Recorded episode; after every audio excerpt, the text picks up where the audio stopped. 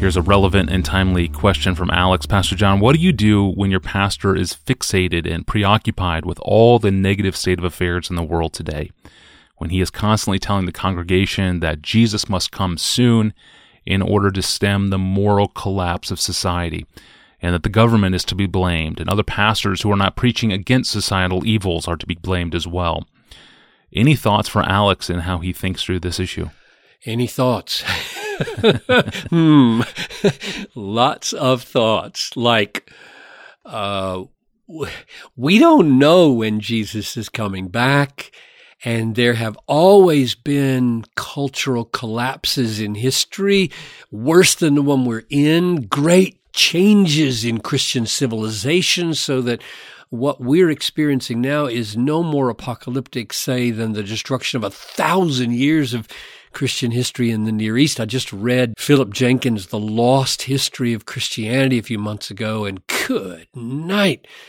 Oh my, do, does everybody need to realize the sovereignty of God in the flow and the scope of history? What a devastating thing as whole Christian cultures vanished in the Near East a thousand years ago, which would have appeared more apocalyptic than anything we're in now.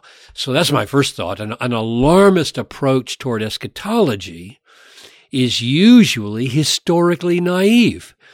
Let, by all means, let's always, always, always be vigilant and watchful and mindful of the glorious coming of the Lord Jesus who's going to arrive. He's going to arrive suddenly when the Father has appointed it, and nobody's going to be able to nail that with their prediction. But that's not my main thought in responding to this. And I, I, don't think that's really the, the questioner's main concern. My, my main concern is how and I, I may be guilty of this myself.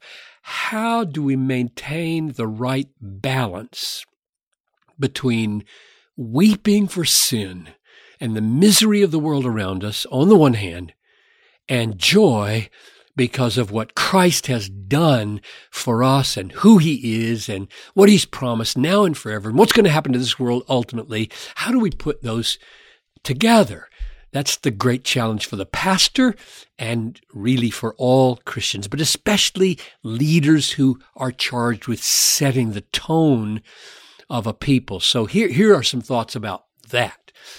Whatever measure of pessimism a pastor may feel or I may feel uh, about our own society as, as Christians, we should be long term optimists.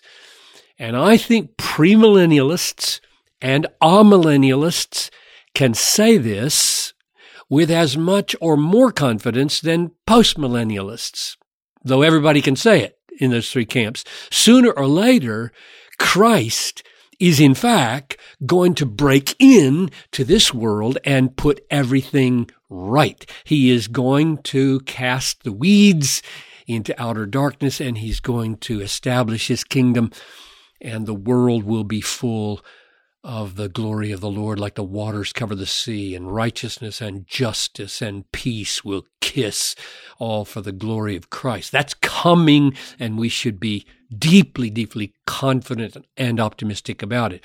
Second thought is that we must believe in the sovereignty of God as the Bible teaches it. How easy it is to put the sovereignty of God to the side while lamenting the miseries and wickedness of this world. God is in charge of the world. This is one of the great benefits of reading the whole Bible cover to cover every year. I'm so thankful I've done that for what, 30 years? I don't know. You watch the terrible sweep of evil in the world, and the Bible portrays it better than anybody. The, the sweep of evil from century to century in the world. And you have this rugged, unwavering biblical perspective that God is on his throne and is in charge over the world and evil does not, will not triumph.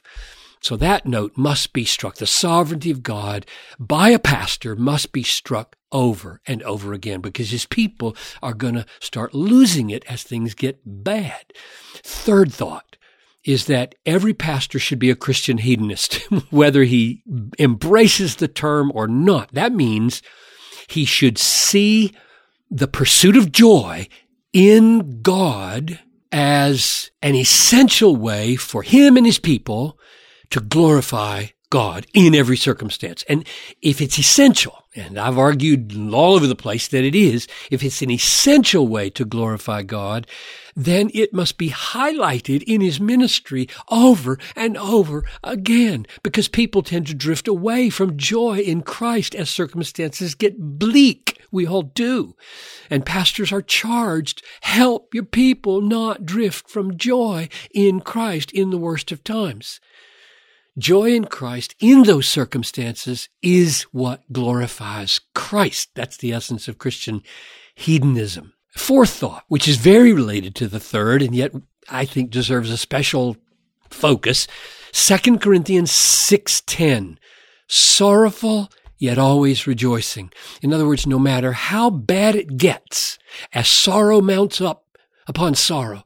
Nevertheless, there will always be Christian rejoicing. Pastors are duty bound to help their people understand that phrase and live it and see why it is and, and model it for them. To, to be sure, let no one misunderstand. To be sure, we weep with those who weep. We groan over the wickedness of our cities. If we don't, we're guilty. But in all our weeping, all our groaning, there is an indomitable joy. If there's not, then the Bible is delivering a false message and our gospel is not triumphant. And maybe one more. Uh, fifth, final thought for pastors from Hebrews 13 17.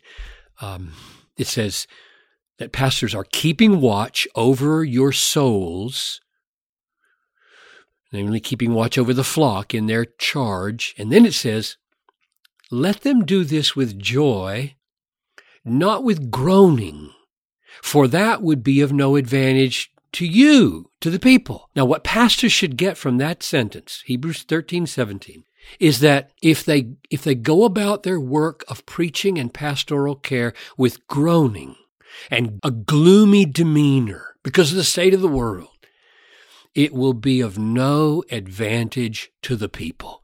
A gloomy pastor makes a sick congregation.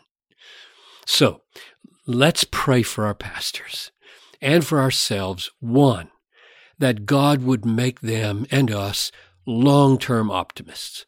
Number two, that they would, he would make us lovers of the sovereignty of God. Three, that we would be totally committed to the truth that God is most glorified in us when we're most satisfied in Him.